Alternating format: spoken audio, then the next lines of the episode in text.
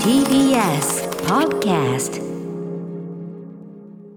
はい、金曜日です。山本さん、よろしくお願いします。お願いしますはい、ということで、お忙しいようですね。お忙しいお仕事もね。ね、ちょっと年末に向けてと言いますうんか、はい、いろいろと動いておりますそ。んな中ですね、先週のオープニングトークに関してこんなメールをいただいてます。クレソン山森さんです。はい歌丸さん、山本さん、こんばんは。こんばんは10月28日金曜日の、えーオープニングトーク最高でした。なんだっけと思ってね、シークレットサンシャイン、イチャンドン。これを山本さんが見ました。私が2008年のシネマハスラー、えー初年度ですが、ええ1位にしました。しかもその日はですね、野球中継が延長に延長を重ね、放送時間がめちゃくちゃ短くて、そのシネマハスラー当時は今よりちょっとだけな同じぐらい25分とか、そんぐらいやってたんですけど、ええっと5分しかないみたいな、あらうん、え、そんな感じでやったんですだからもう本当にざーっとやったぐらいの時にでもそれが1位になったみたいなねはあまあ、イーチャンドの傑作ございます「シークレット・サンシャイン」シークレット・サンシャインは山本さんがお好きな作品だろうなと思っていたので山本さんの感想を聞くことができて嬉しかったですありがとうございますクレソン山森さんあの作品を見た時にはすごく面白いのですがあまりにも過酷な話なのでもう一度見ようという気持ちになかなかなれませんでしたがそれはわかります、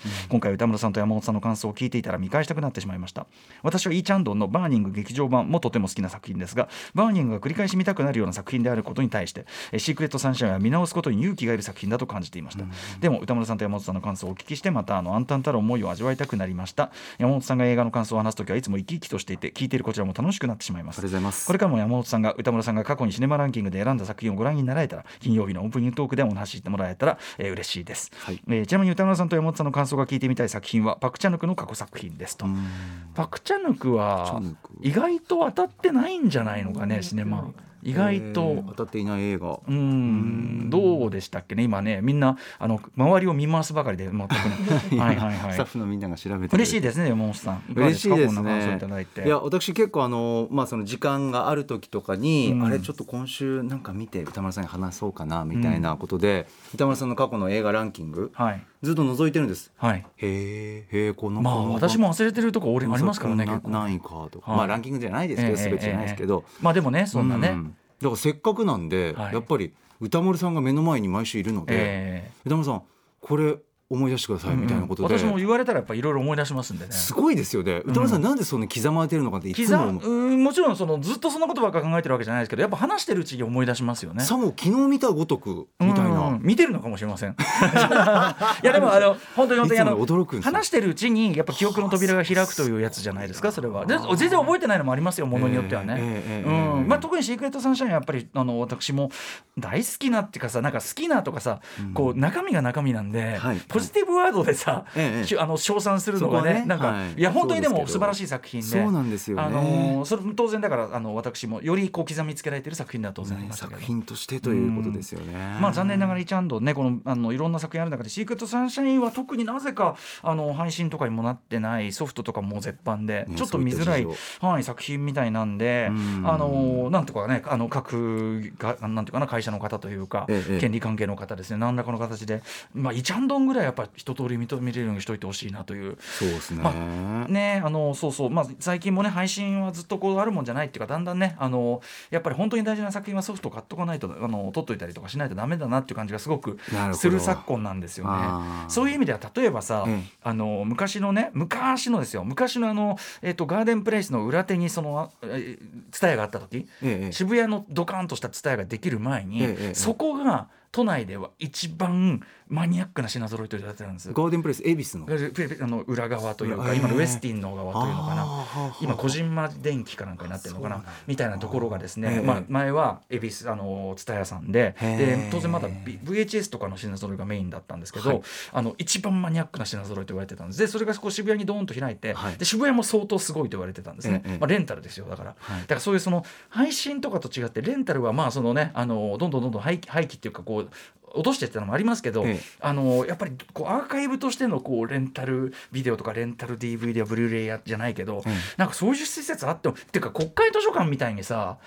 そういうのあってもよくないよく考えたらソフトも。ね、ああーのそう出版物はさどんなえ細かいものであれ、そはのい雑誌コードがついてるものであれば、ええあるわけじゃない、えええでそれってやっぱ文化的アーカイブ化ってことじゃない、はい映像に関してはないもんねそれはね。あれなんかあるの図書館とかで DVD の貸し出しもなんかなかったでいしょやっいけやそうだけど国会図書館的に要するはにいかん完全にアーカイブってことあー要するにガチッとねそうそうそうバちゃッんチとリね全全部うわあそうだ全部押さえとけってことだからある作品が見れたり見れなかったりすること自体がそれってやっぱ文化的に欠落と言っていいからさ、はいはいはいそうそうそうだからあのよく考えたら映像のそれもあってもいいよねっていう話そうですねとか、まあ、そのソフトで出たものであればまだ物があるけど、はいまあ、よくコンバットレックとか話してるのはやっぱり、あの CM 昔の CM とかってあーレクさんおっしゃ本ってる当はもっとこうちゃんとアーカイブしてアクセスできるようにしてほしい、まあ、あれも立派な文化だし我々すごい作品だしうんはい、作品として我々すごいめでてるっていうかね興味あるからでもやっぱそれぞれ会社の権利もあるしとか、はうんぬんかんぬんで、まあ、電通の地下には巨大アーカイブがあるらしいですけど。あ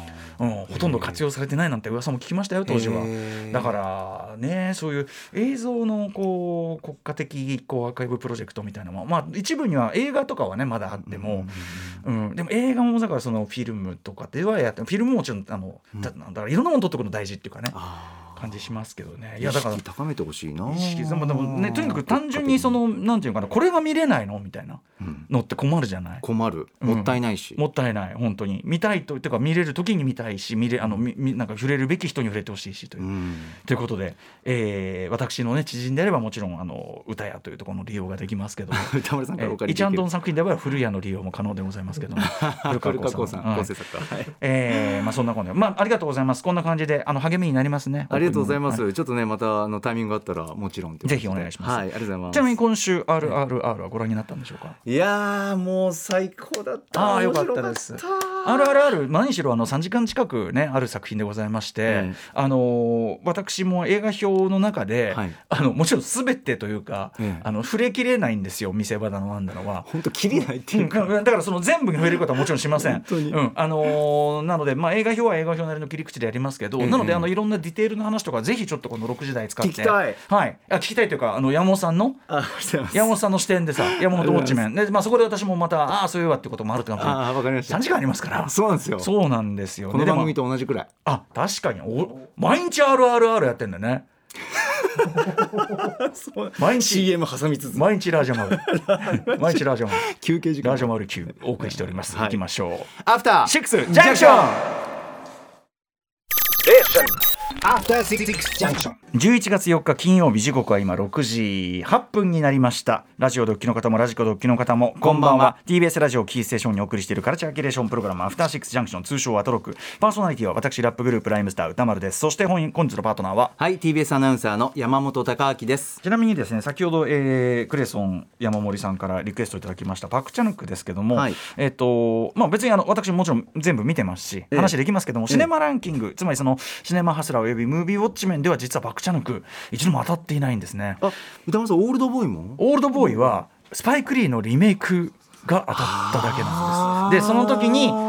まあかするようにお話ししたのみでありましてあーそうなんだちょうどあのシネマハスラーとかムービーウォッチもやってる時期はパクチャンクあんまり撮ってない時期、まあ、乾きとかありましたけどねあーお嬢様も、そうなんね、です当たねってないですしね、うん、お嬢様とかあなた好きだと思うんおですよ嬢様はい、はいメモメモメモお嬢様 変な映画ですけどね変な映画ですけどね変な映画、うん変なあわかりました変な映画お嬢さんお嬢さんでしたお嬢さんお嬢さんパクチャヌックおお嬢嬢さんさんうんわかりましたお嬢さんみたいなチンなチンな味でございますけどねチンなうんね、チンに。うんうんまあ、あのいわゆる復讐三部作と言われる時からね、まあ、オールドスオールドボーイを含むあれがありますけど、私やっぱり近年のやつもすごい好きでね乾きも好きですし乾おき嬢さんも好きですしねえ、ー乾きはいはい、でも当たってないんです意外とそういうことってありますよねそうなんだ。すべて当てて、すべて歌丸さんに話してほしい感じもあります、全て当ててすべて当てて。何がパクチャヌクに関としてことんパクチャヌク。パクチャヌク月あ間みたいあな。そうパクですチャヌクしか入ってないガチャに。えもさんもともとそのお好きでということですか僕はオールドボーイ、スノーピアサーとか。スノーピアサーはまあ違いますあの違うのかあのリストに載ってるだけだな。はいスノーピアサーはあの検索したあのあれら。本物です、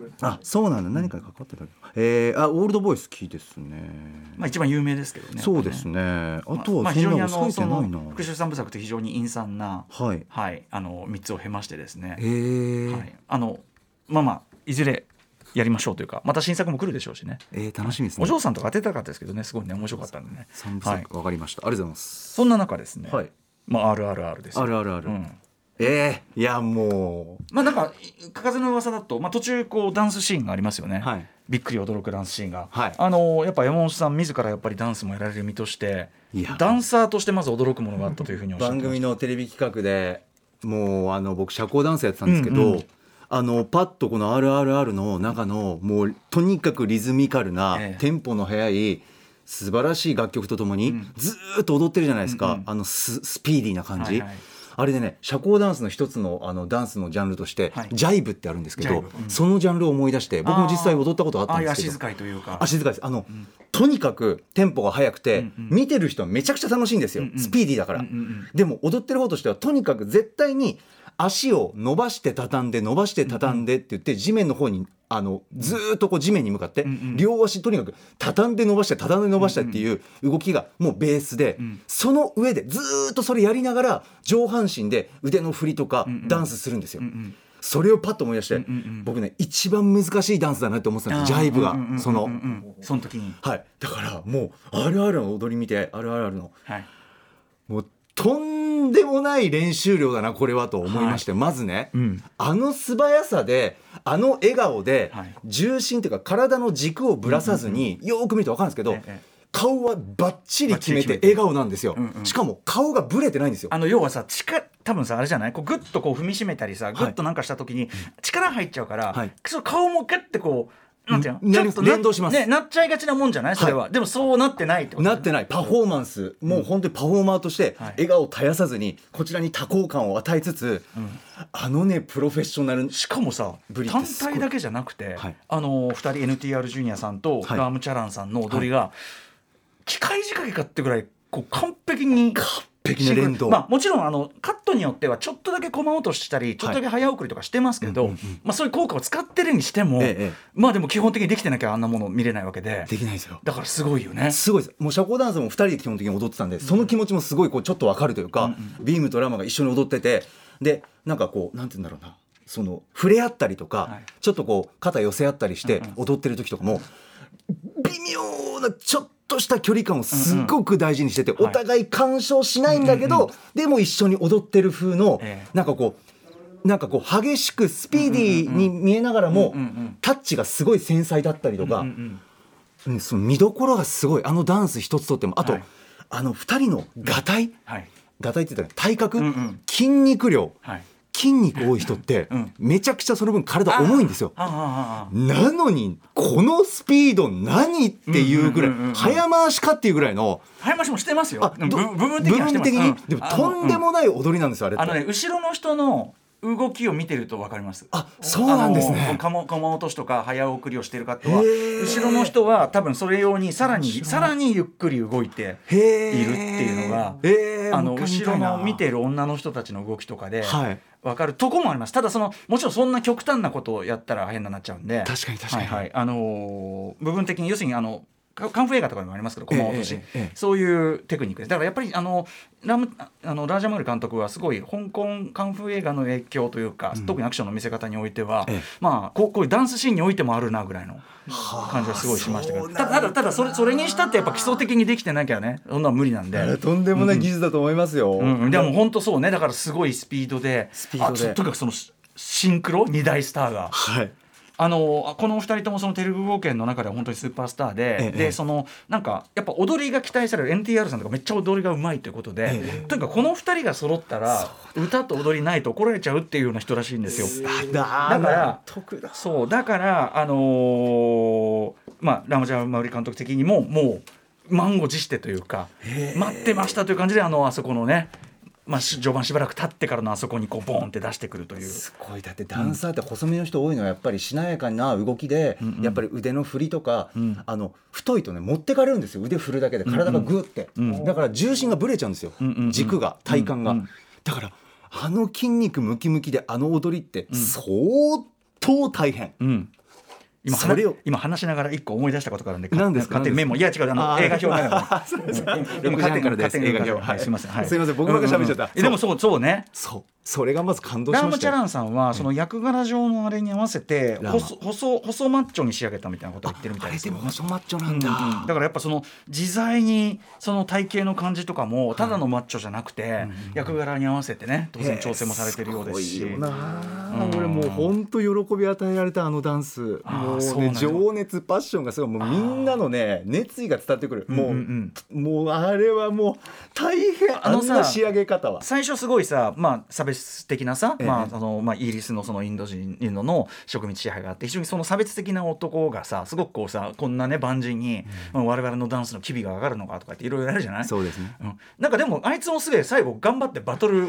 最後残っててだだかかららなんかねそうい俺うとこねだかろがいいのよらまあ今回このも作品ちろん完全懲悪バキッと決まってて、はいね、もちろん差別主義サレシズム、あるいはその植民地支配はいといったものよろしくない、ねそれに対してっていうのはいいんだけど、なんかあいつ頑張ってたしあいつどっかにちょっと花持たしてあげる展開とかあったらなんかさもうちょっとさらに。こうあーっていう感じが、例えば後半わかりますまあその味方する人は味方する白人側もっていう時に、なんかあいつも加わってたりしたらちょっとなんかあーあれだったのになとか思ってる、はいはいはいそうそんぐらいあいつは頑張っていた結果と してあのていうかこっちのナートゥーダンスのすごい踊ってねたこっちの土俵に乗ってくれたじゃななっいてなってはい言っちゃえば、はいそうだからなんかこうやっぱ戦い合った仲間なんだからそこはさみたいなあー確かに確かにわかりますわかりますちょっと思ったりしてねねえうんああいうさあとさ俺映画見るたびにああいう憎まれ役やる人、映画における、はいはいそのってつまりそんだけいい人ってことやんっていうかさほう今回その演じているそのレイ・スティーブンソンとかアリソン・ドゥーディさんね、ええええあのそう提督とその奥さん、はいもう奥さんはあれですよあの、えーアリソン・ドゥーディさんはあの、イインディ・ジョーンズの3作目の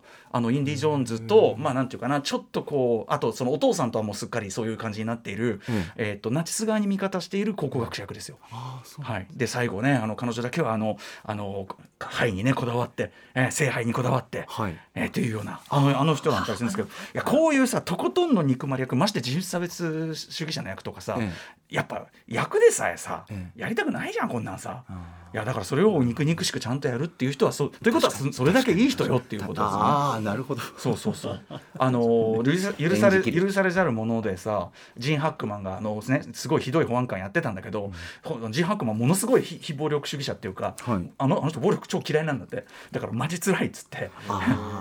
言ってたよと役者かさんいろんなそういうね役者ってそういうエピソードありますよねあーこういうの役やった人がやっぱり裏ではめちゃくちゃ病んじゃってたとかなんつってねまあその話はいいんだけどだからあの踊った人はいあいつもいついいやあいつも込みでうんいいやつ出してた込しみで込みで拍手 いい感じだあいつねえいやー話もありましたし、ねはえいあーそんなこと言ってたらあっという間にああ結構時間来 ちゃったままああ、ああごのめんやなさい歌い丸やさ全ん然山本ウォッチもあとあとまあダンスシーンもそんな詳しくはね掘れる時間ないから、あと他になんか印象に残ったとことか、えーもうたくさんありますよもう、もうまず序盤でもう,、もうね、あのネタバレをある程度、ええでも防ぎながらも来たいんでねあーそうですよねそう例えば俺あの、あっと驚くまあポスターとかに出ちゃってんだけど、ええあっと驚く殴り込みシーンはやっぱりあっと驚く殴るかもしれないあっと驚く殴り込みシーンもういやだからこれだよこれあ殴り込みシーンってこれしかないだ ろうまあ、じゃあまあこれ終盤も殴り込みだけど、ええうん、まああっと驚く殴り込みシーンとかはええ何が起こるかは一応一応そこは伏せときましょうやってああなるほどなるほどなるほど、うんああそうですかそうですかわ、かりましそたうだってあそれはやっぱさわーってわーって瞬間じゃないなあうわー見たことないこんなのみたいなしかもちゃんとそれは序盤のやっぱラージャ・マウリ監督後でも言いますけどでちゃんとちゃんと実は突拍子もない展開に見えてちゃんと振りもしてるし。あのーこういうごいよな高等無形な世界なんだけど実はめちゃくちゃ作りが丁寧なのね、この面白さってだから単にこうバカやってるだけじゃないんですよそのめちゃくちゃちゃんと作ってるっていうところがあってあうまみありますよねー3時間ずっと面白かったもんなあもう時間来ちゃったからねはい 一旦メニュ ー紹介すいません本日のメイン紹介いってみましょうはい。ということで6時半からは週刊映画辞表ムービーウォッチメンです今夜は日本でも大旋風を巻き起こしたインド映画バーフバリ2部作を手掛け10月20日木曜日生出演してくださいました SS ラージャマウリ監督最新作 RRR を評論ですそして C からはライブや DJ などさまざまな形で音楽をお届けしているミュージックゾーンライブダイレクトライブコーナーです今夜のゲストは今こそ聴こう TBS ラジオミックスやライムスター歌うのとマイゲームマイライフそしてこの番組前の TBS ラジオプレスのテーマ曲など TBS ラジオ全体でもお世話になっておりますアーティスト音楽プロデューサーのラムライダーさんですそしてはい7時40分頃からは投稿コーナー金曜日は中小概念警察ですぼんやりとした認識で使っているんじゃないか意味を見つめ直した方がいいんじゃないかそんな言葉の数々を我々が取り締まっていきます8時からは番組で紹介した情報や聞きどころを振り返っていくアトロックフューチャーパストです今夜のゲストは映像コレクタービデオ考古学者のコンバットレクさん来てくださいます歌丸さんも今夜は最後までいらっしゃる日ですはい、今週は、えーしバラエティダンディに出演しない週なので最後までビームとラーマのように3時間やりきろうぜお願いしますなんですが今夜8時からの TBS ラジオでは特別番組「相葉アイナの大公開ラジオブシロード15周年スペシャル」を放送するためフューチャーパストは TBS ラジオ以外のラジオ局のみの放送となりますますご了承ください番組では皆さんからメッセージいつでもお待ちしてます歌丸アットマーク tbs.co.jp まで番組では各種 SNS も稼働中ですフォローお願いします After Six Junction. さてさてオープニングでも結構ね話しましたけど も、えーこの後はいムービーウォッチメン RRR、えー、山本ウォッチメンダンスウォッチメンね先ほど良かったでもなかなか解像度高すぎ新作というかさあ本当ですかいや本当に本当にあそりれがはとうございます、んもう僕が言うならまずこれかなというふうに思いまして、歌丸さんもせっかく時間あったのに喋れなくてええ違う僕はこの後あるかごらめんなさい全然全い然や全い然やはいいはいはやい本当にでも本当に全体的にこれまずえ3時間でんずっと見どころがずっとあって、んずっと面白くて、んこれ同じ料金でいいんすかみたいあなあ確かにね本当 思いましたえ同じこのもうちょっと払いますけどみたいな感じ本当にそれ確か思っにた確かんにですよねサービス満点だもんねサービス満点、ううんうんんあれあちなみにバーフバリー二部作っていうのがバーバリー見てます、うんうんうん見てます見てます、はいはいはいはいまあだからねおなラジャマウリやっぱりさらにっていう感じですもんねそうですね、うんもう最初からだってもうラーマがもうたまんないっすもん、ああせあの1000人っていうか1万何人万人か1000人か分かんないけど、まはい万人ぐら多いの人数対ね一人アクションというそうなんですよあれでもやっぱり監督が一番難しかったっておっしゃっててね。あそうはい、なあんですのねいやあのいらした時のインタビューで、いあああれそうでしたうんすごいねっつってであのやっぱキンすごいねあのスタントコーディネーターの名前がキング・ソロモンっていう さなんちゅう名前だっていうさキング・ソロモンさんがさ まああ偉大のこういう要するに高い位置のアクションでなんとか説得力あるのやりたいんだけどっつって、まあアイディア凝らしてああなったみたいで。高い位置アクションはあのマガディーラっていうね、ええあの監督の過去作でもう100対1はやってるんですよ。ええでもねそれはね細い崖の上なの。だからもうちょっとこう来る方向が限られてるし落とすだけで、はいはいはいあのある程度はやっつけられるけど、ええまあ、今回やっぱもう全部四方八方から本気であの町のやつがいないのね。そうねずっとみんなでもさとはいえとはいえ何万人いようと自分の周りにいる人数は限られているため、はいっていうとこだっよね。ていうとこでこの男のこれどんな過去使命があってこんな勇猛家そうが、ね鉄の意志何何って引きつけられてのもう止まんないそ確こかにから確かにそうだよねなんでここまでっていうとこそう見事ろな使いそれ自体が振りになってんだよねそうなんですよそうだよなそうだよラなーマってどんなやつ、うんうんっていうのが決してねそのイギリス人にその忠実ってわけじゃなさそうなのにそうその絶妙な表情怒ってるもんねなんかねはい After Six Junction.